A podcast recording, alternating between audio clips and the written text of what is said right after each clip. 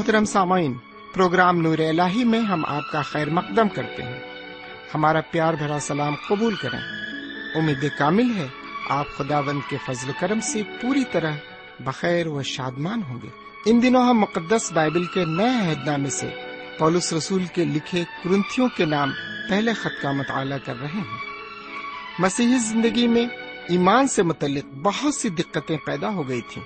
کلیسیا میں اختلاف شہوت پرستی، بت پرستی، شادی اور ضمیر سے متعلق کلیسیائی بد نظمی پاک روح اور قیامت وغیرہ۔ ان تمام مسائل کا حل دینے کے لیے پولس رسول نے کرنتھیوں کے نام پہلا خط لکھا۔ آئیے ہم اپنے وقت کے ہمراہ اس مطالعے میں آگے بڑھیں اور خدا بند کی مرضی اپنی زندگی سے پوری کریں۔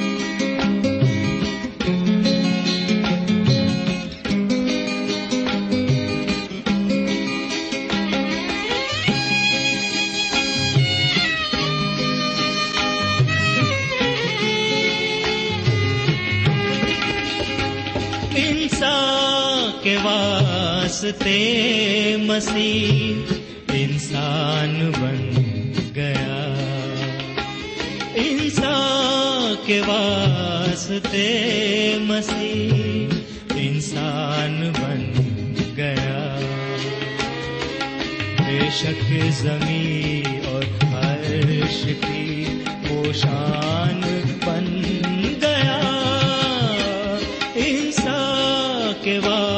واسطے مسیح انسان بن گیا۔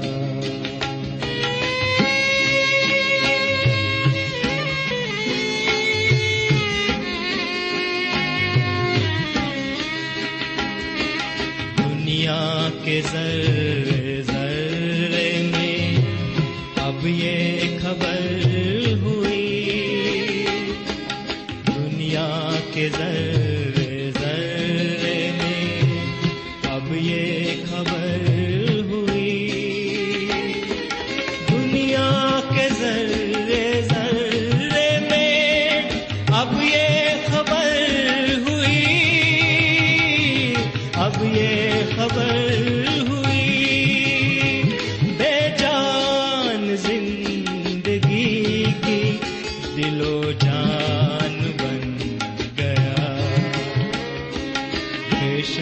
زمین اور عرش کی وہ شان بن گیا۔ انسان کے واسطے مسیح انسان بن گیا۔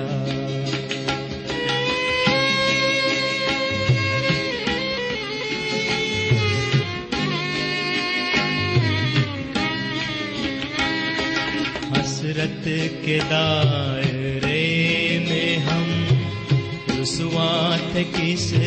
قدر حسرت کے دائرے میں ہم رسوات کس قدر۔ حسرت کے دائرے میں ہم رسوات کس قدر۔ رسوات کس قدر۔ ایک بار پھر خدا کے کلام کو لے کر آپ کے درمیان حاضر ہوں۔ سلام قبول فرمائیے۔ سمن مجھے امید ہے کہ آپ آج بھی پوری طرح سے خرافیت سے ہیں۔ اور سب سے پہلے میں آپ کا شکریہ بھی ادا کرنا چاہتا ہوں کہ آپ کے خطوط بھی مجھے برابر موصول ہو رہے ہیں۔ اور میں شکر گزار ہوں ہندی بھاشی لوگوں کا بھی کہ وہ ہندی میں بھی مجھے خط لکھ رہے ہیں۔ ہندی بھاشی لوگ بھی ہمارے پروگرام سے جڑے ہوئے ہیں اور وہ دلچسپی لے رہے ہیں۔ ہم شکر گزار ہیں ان تمام سامعین کے لیے جو ہمیں ہندی اور اردو میں خط لکھتے ہیں۔ سمے اسی طرح برابر آپ کا یہ سلسلہ جاری رہے کیونکہ اس سے مجھے بے حد تقویت ملتی ہے۔ ہم آپ کے خطوط کا جواب دینے کی پوری پوری کوشش کرتے ہیں۔ اگر کسی خط کا جواب ملنے میں آپ کو تاخیر ہو یعنی دیر ہو، تو آپ مایوس نہ ہوں۔ بڑا بھائی سمجھ کر معاف کر دیں۔ ہو سکتا ہے کسی مجبوری کی وجہ سے آپ کو جواب نہ ملا ہو، لیکن ہم کوشش کریں گے کہ آپ کو سارے خطوں کے جواب مل جائیں۔ آپ اپنی کوئی بھی پریشانیاں ہیں، دعا کے لیے لکھ سکتے ہیں ان کو۔ ہم ان کو خفیہ رکھیں گے اور ان کے لیے بدستور دعا کرتے رہیں گے۔ سمین واقعی خدا کا کلام ہمارے لیے ایک انمول خزانہ ہے۔ اس سے ہمیں بہت قیمتی قیمتی چیزیں میسر ہو رہی ہیں۔ اور آپ نے دیکھا ہے کہ جب ہم یہ مطالعہ کر رہے ہیں، تو یقیناً خدا کے کلام سے بہت سے نایاب ہیرے ہم نے بٹورے ہیں۔ تو آئیے ایک بار پھر ہم خدا کے کلام کی طرف چلیں اور سنیں کہ آج خدا و تعالی اپنے کلام کی معرفت ہم سے کیا کہنا چاہتا ہے، ہمیں کیا سکھانا چاہتا ہے۔ لیکن پہلے ہم ایک چھوٹی سی دعا مانگیں۔ ہم دعا کریں۔ ہمارے پاک پروردگار رب العالمین ہم تیرے تہ دل سے شکر گزار ہیں کہ تو نے ایک اور موقع ہمیں عطا فرمایا ہے کہ ہم تیرے کلام پر غور و فکر کر سکیں۔ آج بھی جب ہم تیرا کلام سنتے ہیں، تیرا کلام ہماری زندگی سے بات چیت کرے اور اس میں پوری طرح سے اتر جائے۔ ہم جو کچھ بھی سنتے اور سیکھتے ہیں، اس پر پوری طرح سے عمل کر سکیں۔ ہم اسی راستے پر گامزن ہوں جو تیرے کلام کا راستہ ہے۔ کیونکہ اس راستے پر ہماری منزل مقصود ہے۔ آج ہم جو کچھ بھی سنتے ہیں، اس کے ایک ایک لفظ کو اچھی طرح سمجھ سکیں۔ یہ دعا ہم اپنے سرکار دو عالم، جناب سیدنا یسو مسیح کے وسیلے سے مانگتے ہیں۔ آمین۔ سمن گزشتہ مطالعے میں ہم نے تین قسم کی عدالتوں کا ذکر کیا تھا۔ پہلی عدالت عام لوگوں کی رائے کی عدالت ہے، جسے عام لوگوں کی مقبولیت حاصل ہے۔ یہ عدالت عام لوگوں کی رائے پر کام کرتی ہے۔ سمن چاہے ہم پسند کریں یا نہ پسند کریں، ہمیں عام لوگوں کی عدالت کا سامنا کرنا پڑتا ہے۔ اگر ہم کسی دفتر یا کسی بینک میں ملازم ہیں اور چاہے جتنی محنت سے کام کر رہے ہوں نکتہ چینی سے بچ نہیں سکتے رائے عامہ سب سے چھوٹی عدالت ہے۔ اس عدالت کو درگزر نہیں کر سکتے۔ سیاست داں بھی رائے عامہ کو نظر انداز نہیں کر سکتے۔ ایک اچھے اور ایماندار انسان کی کمزوری ہے کہ اسے شہرت حاصل ہو۔ اور یہ شہرت اپنے آپ کو رائے عامہ کے ہاتھوں سونپ کر ہی حاصل ہو سکتی ہے۔ اگر آپ رائے عامہ کی ہاں میں ہاں نہیں ملاتے تو آپ پریشانی میں رہیں گے۔ ہورس گریلی نے کہا ہے، ایک شخص، بڑے قابل شخص تھے، ان کا نام ہورس گریلی تھا۔ وہ فرماتے ہیں، شہرت بھاپ کی مانند ہے، مقبولیت ایک حادثہ ہے، دولت کے پر ہوتے ہیں، جو آج تعریف کے قابل سمجھے جاتے ہیں، کل ان پر لانت ہو سکتی ہے۔ یہ ان کے معقولے ہیں۔ سامعین، ایک شے ہمیشہ قائم رہتی ہے۔ اور وہ چیز ہے کردار یعنی جسے انگریزی میں کیریکٹر کہتے ہیں۔ یہ ہمیشہ قائم رہتی ہے۔ سمن دوسری عدالت ضمیر کی عدالت ہے۔ لوگ کہتے ہیں کہ جس کام کو کرنے میں ہمارا ضمیر ہمیں ملامت کرے، وہ کام ٹھیک نہیں ہے۔ اس لیے سامعین ہم اپنے ضمیر پر بھی بھروسہ نہیں کر سکتے۔ ہم نے ضمیر کے دور کا مطالعہ پیدائش کی کتاب میں پہلے ہی کیا تھا۔ اس دور کی دنیا کس طرح تباہ ہوئی؟ آپ جانتے ہیں، صرف حضرت نو اور ان کا خاندان ہلاک ہونے سے بچا تھا۔ مسٹر لانگ فیلو جی ہاں یہ ایک شخص کا نام ہے، یہ بھی بڑے قابل شخص گزرے ہیں۔ مسٹر لانگ فیلو نے کہا ہے، ہار اور جیت ہمارے اپنے اندر ہی موجود ہے۔ دوسروں کی رائے ایماندار آدمی کی رہنمائی نہیں کرتی ہے۔ وہ وہی کرتا ہے جو اسے ٹھیک معلوم دیتا ہے۔ سمعین ہمارے ضمیر کے فیصلوں کو خدا تعالی پلٹ بھی دیتا ہے۔ میرا پرکھنے والا خدا ون تالا ہے۔ جی ہاں میرے بھائی وہ سب کا پرکھنے والا ہے۔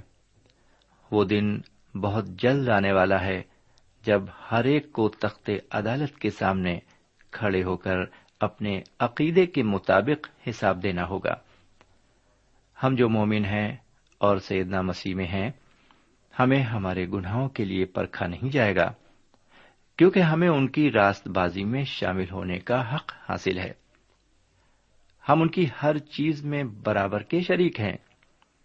ماضی بھی ہمارا ہے اور مستقبل بھی ہمارا ہے۔ جیسے وہ موت پر فاتح ہوئے، ہم بھی فضل کے سبب سے فتح مند ہیں۔ موت تیرا ڈنک کہاں رہا؟ بہرکیف پچھلے پروگرام میں میں نے چوتھے باپ کی پانچویں آیت سے اکتیسویں آیت تک دو چار باتیں آپ کی خدمت میں پیش کی تھی لیکن میں ضروری سمجھتا ہوں کہ اس پروگرام میں انہی باتوں کو کچھ اور تفصیل سے آپ کے سامنے رکھا جائے۔ اس کے لیے میں پانچویں آیت سے لے کر آخری آیت تک عبارت پڑھنا چاہوں گا پھر سے۔ چوتھے باپ کی پانچویں آیت سے، بلکہ چھٹی آیت سے میں پڑھوں گا۔ اور اے بھائیوں، میں نے ان باتوں میں تمہاری خاطر اپنا اور اپلس کا ذکر مثال کے طور پر کیا ہے۔ تاکہ تم ہمارے وسیلے سے یہ سیکھو کہ لکھے ہوئے سے تجاوز نہ کرو اور ایک کی تائید میں دوسرے کے برخلاف شیخی نہ مارو۔ تجھ میں اور دوسرے میں کون فرق کرتا ہے اور تیرے پاس کون سی ایسی چیز ہے جو تو نے دوسرے سے نہیں پائی؟ اور جب تو نے دوسرے سے پائی تو فخر کیوں کرتا ہے کہ گویا نہیں پائی؟ تم تو پہلے ہی سے آسودہ ہو اور پہلے ہی سے دولت مند ہو۔ اور تم نے ہمارے بغیر بادشاہی کی اور کاش کے تم بادشاہی کرتے تاکہ ہم بھی تمہارے ساتھ بادشاہی کرتے۔ میری دانست میں خدا نے ہم رسولوں کو سب سے ادنا ٹھہرا کر ان لوگوں کی طرح پیش کیا جن کے قتل کا حکم ہو چکا ہے۔ کیونکہ ہم دنیا اور فرشتوں اور آدمیوں کے لیے ایک تماشا ٹھہرے۔ ہم مسیح کی خاطر بے وقوف ہیں، مگر تم مسیح میں عقل مند ہو۔ ہم کمزور ہیں اور تم زوراور، تم عزت دار ہو اور ہم بے عزت۔ ہم اس وقت تک بھوک کے پیاسے ننگے ہیں اور مکے کھاتے اور آوارہ پھرتے ہیں اور اپنے ہاتھوں سے کام کر کے مشقت اٹھاتے ہیں۔ لوگ برا کہتے ہیں، ہم دعا دیتے ہیں۔ وہ ستاتے ہیں، ہم سہتے ہیں۔ وہ بدنام کرتے ہیں، ہم منت سماجت کرتے ہیں۔ ہم آج تک دنیا کے کوڑے اور سب چیزوں کی جھڑن کی مانند ہے۔ میں تمہیں شرمندہ کرنے کے لیے یہ باتیں نہیں لکھتا، بلکہ اپنے پیارے فرزند جان کر تم کو نصیحت کرتا ہوں۔ کیونکہ اگر مسیح میں تمہارے استاد دس بھی ہوتے، تو بھی تمہارے باپ بہت سے نہیں، اس لیے کہ میں ہی انجیل کے وسیلے سے مسیح یسو میں تمہارا باپ بنا۔ بس میں تمہاری منت کرتا ہوں کہ میری مانند بنو۔ اسی واسطے میں نے تموتھس کو تمہارے پاس بھیجا۔ وہ خداون میں میرا پیارا اور دیانتدار فرزند ہے اور میرے ان طریقوں کو جو مسیح میں ہیں تمہیں یاد دلائے گا۔ جس طرح میں ہر جگہ، ہر کلیسیا میں تعلیم دیتا ہوں، بعض ایسی شیخی مارتے ہیں کہ گویا میں تمہارے پاس آنے ہی کا نہیں۔ لیکن خداون نے چاہا تو میں تمہارے پاس جلد آؤں گا اور شیخی بازوں کی باتوں کو نہیں بلکہ ان کی قدرت کو معلوم کروں گا، کیونکہ خدا کی بادشاہی باتوں پر نہیں، بلکہ قدرت پر موقوف ہے۔ تم کیا چاہتے ہو کہ میں لکڑی لے کر تمہارے پاس آؤں یا محبت اور نرم مزاجی سے؟ تمن یہاں پر یہ عبارت ختم ہوتی ہے۔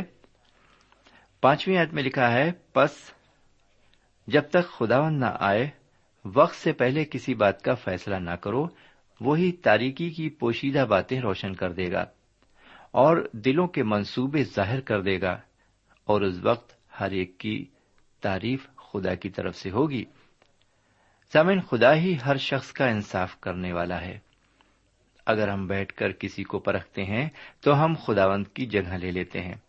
اس لیے ہمیں چاہیے کہ اگر کوئی ہماری نکتہ چینی یا بے عزتی کرتا ہے تو ہمیں اس سے لڑنا یا اس کا جواب نہیں دینا چاہیے۔ وہ ہم سب کو اچھی طرح پرکھے گا۔ وہ سچائی کو اچھی طرح جانتا ہے۔ شاید ہم اپنے بارے میں اچھی طرح جانتے ہیں۔ جتنا دوسرے ہمارے بارے میں نہیں جانتے۔ ہم سب کے تاریکی میں کیے گئے کام روشنی میں لائے جائیں گے۔ یہ سب سیدنا مسیح کی موجودگی میں ہوگا۔ وہ ہر ایک کے دلوں کے منصوبوں کو ظاہر کریں گے۔ اس لیے ہمیں ہوشیار رہنا ہے کہ ہم آج کس طرح کی زندگی گزار رہے ہیں؟ اب یہاں ایک بڑی ہی خوبصورت بات کہی گئی ہے۔ اس وقت ہر ایک کی تعریف خدا کی طرف سے ہوگی۔ مجھے پورا یقین ہے کہ اس وقت وہ ہم میں کوئی نہ کوئی تعریف کے قابل چیز کھوج نکالیں گے، جس سے کہ اس سنت کی وہ تعریف کریں، اس مومن کی وہ تعریف کریں۔ سوئن مکاشوے کی کتاب میں سیدنا مسیح نے ساتوں کلیسیا میں سے ہر ایک کے لیے کچھ نہ کچھ تعریفی جملے کہے ہیں۔ سوائے لدیکیا کی کلیسیا کو چھوڑ کر، کیونکہ شاید یہ ان کی کلیسیا نہیں تھی۔ حالانکہ ان کلیسیاؤں میں کچھ نہ کچھ کمی تھی، پھر بھی انہوں نے ان کی تعریف میں کچھ الفاظ ضرور کہے۔ میرا خیال ہے کہ اسی طرح ہر ایک مومن پر وہ ضرور مہربان ہوں گے۔ بہت سالوں کی بات ہے کہ مومنوں کی جماعت میں ایک چھوٹی سی خاتون تھی جو ہر ایک کی تعریف کرتی تھی وہ خاص طور سے ہر ایک مبشر کے لیے کچھ نہ کچھ اچھا بیان کرتی تھی ایک دن ایک باہری مبشر آیا۔ اس نے بہت ہی ابا دینے والا پیغام دیا۔ ایسا پیغام انہوں نے پہلے کبھی نہیں سنا تھا۔ اتنا بور وہ کبھی نہیں ہوئی تھی۔ لوگوں نے سوچا کہ دیکھیں اس خاتون کا اس پیغمبر اور اس کے پیغام کے بارے میں کیا خیال ہے۔ وہ لوگ اس کے چاروں طرف اکٹھے ہو گئے۔ وہ خاتون مسکرائی اور اس پیغمبر سے ہاتھ میں لایا اور پاسبان سے مخاطب ہو کر بولی، آہ، پاسبان صاحب، آج جس موضوع کو آپ نے پیش کیا، وہ بڑا ہی خوبصورت اور دلچسپ تھا۔ میرے پیارے بھائی بہن، اسی طرح ہمارا خداون ہم میں سے ہر ایک میں کوئی نہ کوئی ایسی چیز پاتا ہے جو تعریف کے قابل ہوتی ہے۔ بہرکیف، آئیے اب چھٹی اور ساتویں آیت پر چلیں۔ لکھا ہوا ہے، اور اے بھائیوں، میں نے ان باتوں میں تمہاری خاطر اپنا اور اپلس کا ذکر مثال کے طور پر پیش کیا ہے، تاکہ تم ہمارے وسیلے سے یہ سیکھو کہ لکھے ہوئے سے تجاوز نہ کرو اور ایک کی تائید میں دوسرے کے برخلاف شیخی نہ مارو۔ تجھ میں اور دوسرے میں کون فرق کرتا ہے؟ اور تیرے پاس کون سی ایسی چیز ہے جو تو نے دوسرے سے نہیں پائی؟ اور جب تو نے دوسرے سے پائی، تو فخر کیوں کرتا ہے کہ گویا نہیں پائی؟ سامعین، یہ یاد رکھیے کہ کرند کے مومنوں میں اختلاف تھا۔ جناب پولس اور اپلس دونوں آپس میں دوست تھے۔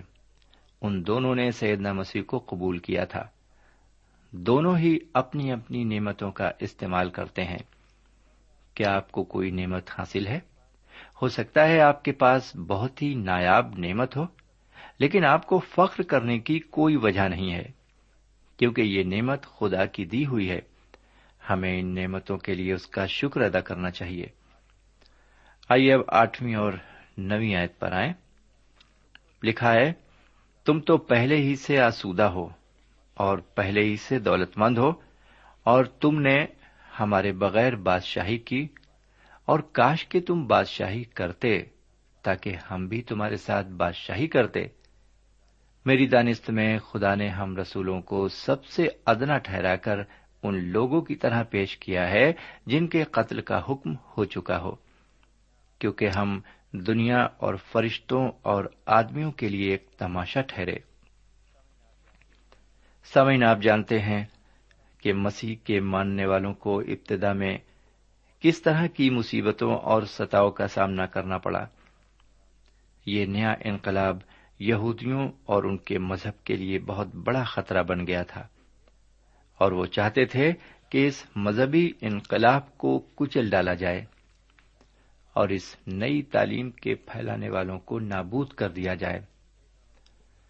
سیدنا مسیح جو کہ خود یہودی تھے اور لاوی خاندان میں پیدا ہوئے تھے، انہیں مسلوب کر دیا گیا تھا۔ مذہبی رہنماؤں نے یہ سوچا تھا کہ مسیح کے سلیب پر چڑھا دیے جانے سے یہ نئی مذہبی تحریک کا خاتمہ ہو گیا تھا۔ لیکن ان کا یہ سوچنا ان کی بھول تھی۔ ان کے شاگردوں نے اس تحریک کو آگے بڑھانے کی ذمہ داری اپنے اوپر لے لی تھی۔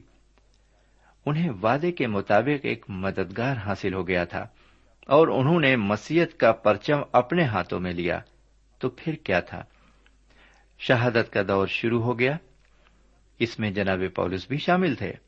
اور جب اس تفنس سنسار کیے جا رہے تھے، اس وقت جناب جو کہ ساؤل کے نام سے جانے جاتے تھے، جو اب جناب پولس جن کو ہم کہہ رہے ہیں، پہلے ساؤل کے نام سے جانے جاتے تھے۔ سنسار کرنے والوں کی رہنمائی کر رہے تھے وہ۔ لیکن بعد میں انہوں نے انجیل کی خوشخبری پھیلانے کا بیڑا اٹھایا تھا اور کلام کی خوشخبری کو سارے ایشیا مائنر میں پھیلایا۔ مسیحت کا پرچم پھیرانے کا شعرا انہی کے سر ہے۔ انتاکیا میں شاگرد مسیحی کہلائے۔ اس شہادت کے دور میں جب شاگرد اور رسول خوشخبری کی بشارت کر رہے تھے تو وہ ایک مذائقہ خیز منظر ہوتا تھا۔ لیکن رفتہ رفتہ ان شاگردوں کی محنت سے مسیحت پھیلتی اور پروان چڑھتی چلی گئی۔ ہم خوش نصیب ہیں کہ رتی بھر محنت نہیں کرنی پڑی ہمیں۔ پھر بھی ایک بڑی اور اچھی کلیسیا کے مومن ممبر بننے کا ہمیں شرف حاصل ہوا۔ پاسبان بننے کا شرف ہمیں حاصل ہوا۔ خادم بننے کا شرف ہمیں حاصل ہوا۔ سامعین، اب میں دسویں آیت سے لے کر تیرہویں آیت تک عبارت کی تشریح آپ کی خدمت میں پیش کروں گا۔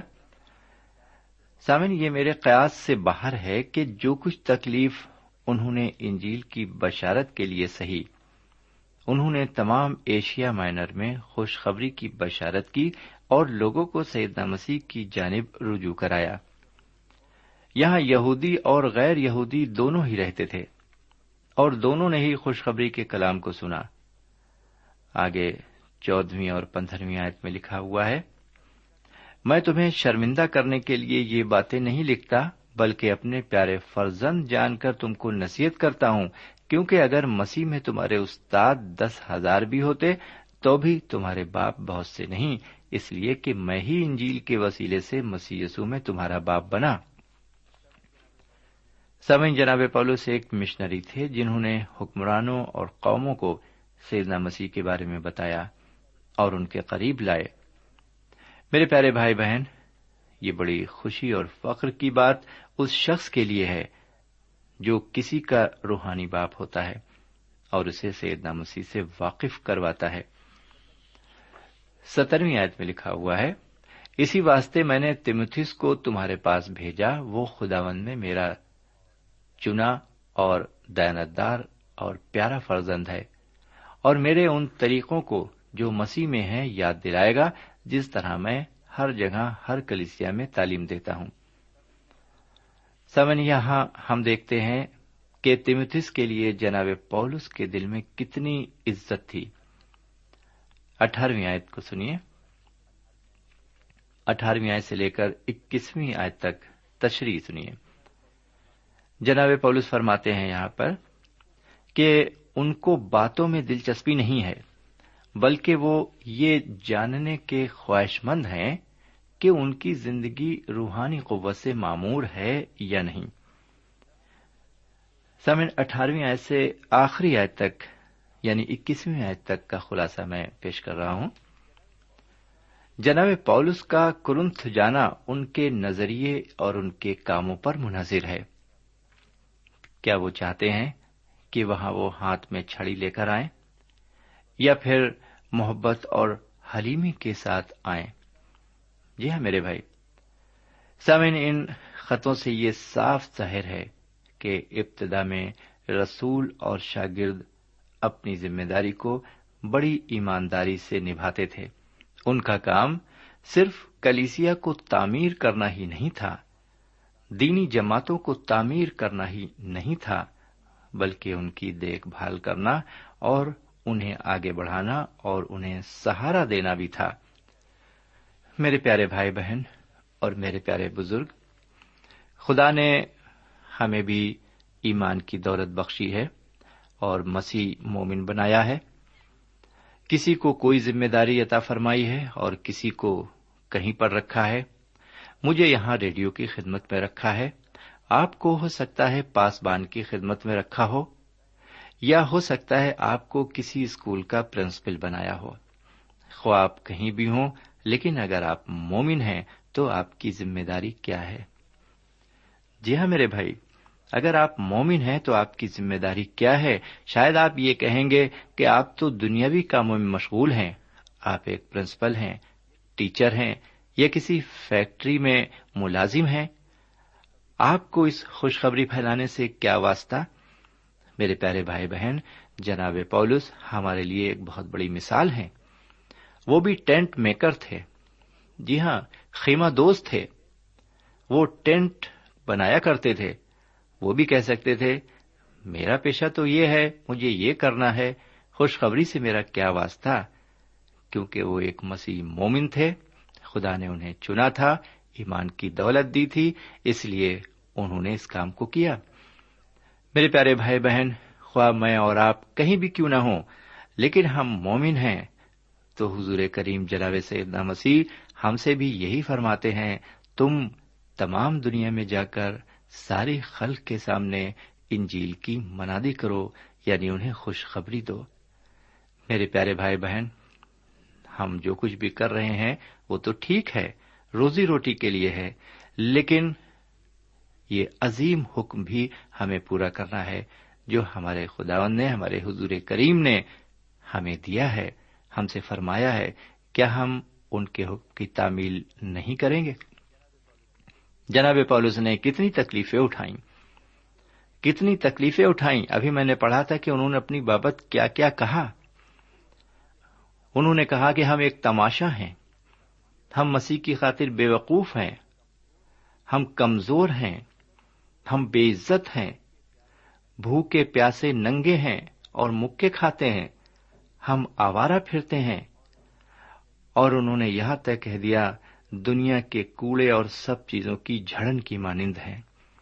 میرے پیارے بھائی بہن، کاش کے خدا ہمیں بھی یہ توفیق دے کہ ہم بھی اس ذمہ داری کو تھوڑا سا ضرور نبھا سکیں۔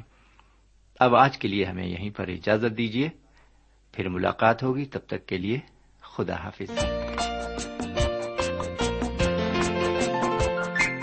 سامعین، اس مطالعے سے آپ کو روحانی تقویت حاصل ہوئی ہوگی۔ ہمیں یقین ہے، آپ اپنے تاثرات سے ہمیں ضرور نوازیں گے۔ ہم آپ کے خط کے منتظر رہیں گے۔ ہمارا پتا ہے، program Noor al post box number one five seven five Sialkot, Pakistan. پتا ایک بار پھر سن لیں۔ پروگرام نور ال پوسٹ باکس نمبر ایک پانچ سات پانچ سیال کوٹ پاکستان۔ اب آپ ہم سے ٹیلی فون اور ای میل سے بھی رابطہ قائم کر سکتے ہیں۔ ہمارا ٹیلی فون نمبر ہے nine two three four four six four zero four five seven eight. نو دو تین چار چار چھ چار صفر چار پانچ سات آٹھ۔ ہمارا ای میل پتا ہے۔ N A E M three nine four nine eight Hotmail dot com. N A E M three nine four nine eight Hotmail dot com. ہمارے پروگرام کا وقت اب یہیں پر اختتام پذیر ہوتا ہے۔ اگلے پروگرام میں خدا کے کلام کے ساتھ پھر ملیں گے۔ تب تک کے لیے اجازت دیں۔ خدا حافظ۔